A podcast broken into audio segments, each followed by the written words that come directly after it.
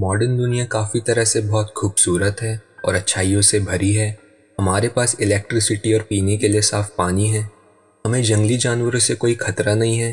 Education या knowledge हासिल करना बहुत आसान हो गया है। इंटरनेट की वजह से हम दुनिया में बैठे किसी भी इंसान से बात कर सकते हैं और हमारी ज़िंदगी में बहुत आराम है। लेकिन जिस तरह से हर सिक्के के दो पहलू होते हैं, वैसे ही मॉडर्न दुनिया की जितनी अच्छाइयाँ हैं उतनी ही उसमें बुराइयाँ भी हैं। जितना हम टेक्नोलॉजी लेवल पर तरक्की कर रहे हैं और लोगों को उतना काम करने की ज़रूरत नहीं है जितना कुछ डेकेड्स पहले तक थी, उतना ही हमारे बीच डिप्रेशन और एंजाइटी जैसी मेंटल हेल्थ प्रॉब्लम बढ़ती जा रही है।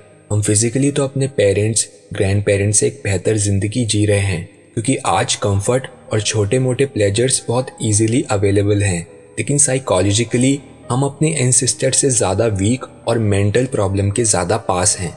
जहाँ पहले लोगों को वॉर में इतनी डेथ देखने या फिर किसी दूसरी प्रॉब्लम की वजह से पास्ट ट्रॉमेटिक स्ट्रेस डिसऑर्डर यानी पी टी एस डी होता था, वहीं आज हमें हमारा कंफर्ट ही खाने लगा है।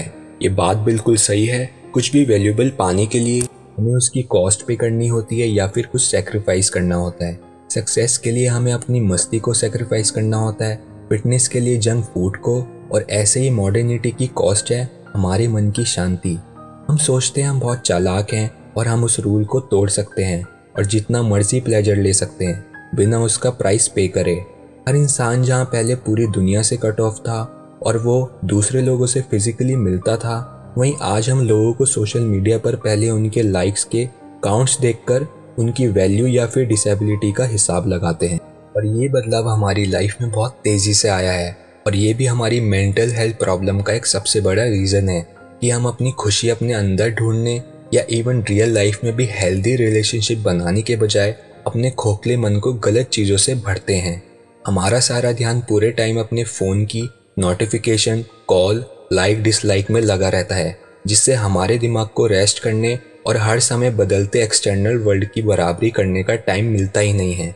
इसके ऊपर से आज के समय पर ज़्यादा से ज़्यादा लोग रिलीजन से दूर भाग रहे हैं।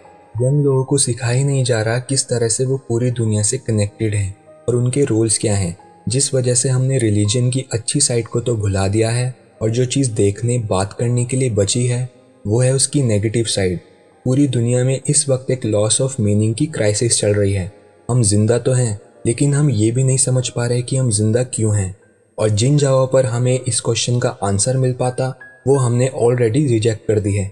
मैंने पहले के भी कई एपिसोड में आपसे ये कहा है कि जब दुनिया खुद एक गलत रास्ते पर चल रही होती है और उसमें मौजूद ज़्यादातर लोग भटके हुए होते हैं, तो ऐसी डीजनरेट सोसाइटी में हमें जितना ज़्यादा बाकी लोगों की तरह बनने या रिएक्ट करने की कोशिश करेंगे, हम भी उतना ही मेंटली इल और लॉस्ट महसूस करेंगे।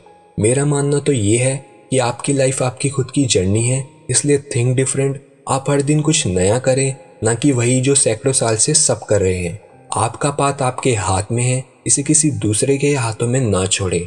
अगर हम तीन सबसे ज़रूरी चीज़ों को लिस्ट करें जिनके बिना आप मॉडर्न दुनिया में सर्वाइव कर नहीं सकते, तो वो है relationship, connection to your roots और पर्पस। ये तीन स्ट्रॉन्ग पिलर आपकी ज़िंदगी को स्थिर सुरक्षित रखने के लिए मिनिमम रिक्वायरमेंट है। सेकेंडली, रूट्स के साथ कनेक्शन होने का मतलब है कि जिन स्पिरिचुअल इंसाइट को आपके एंसेस्टर ने इतनी मेहनत करके ढूंढा उन्हें यूज़ करना। जैसे कि इंडिया के रूट्स में आपको मिलेगा योगा और बहुत ही नॉलेजेबल एंशिएंट टेक्स्ट, जिसमें आपकी हर मॉडर्न प्रॉब्लम का सॉल्यूशन ऑलरेडी लिखा हुआ है, क्योंकि ये प्रॉब्लम साइकिल्स में चलती है। और लास्टली, पर्पस इसलिए ज़रूरी है ताकि हम रास्ते से भटके ना और अपने थॉट्स दुनिया के आगे रख पाएँ। तो एपिसोड में इतना ही। एपिसोड अच्छा लगा हो तो शेयर करो चैनल को और सुनते रहो द स्पिरिचुअल साइड।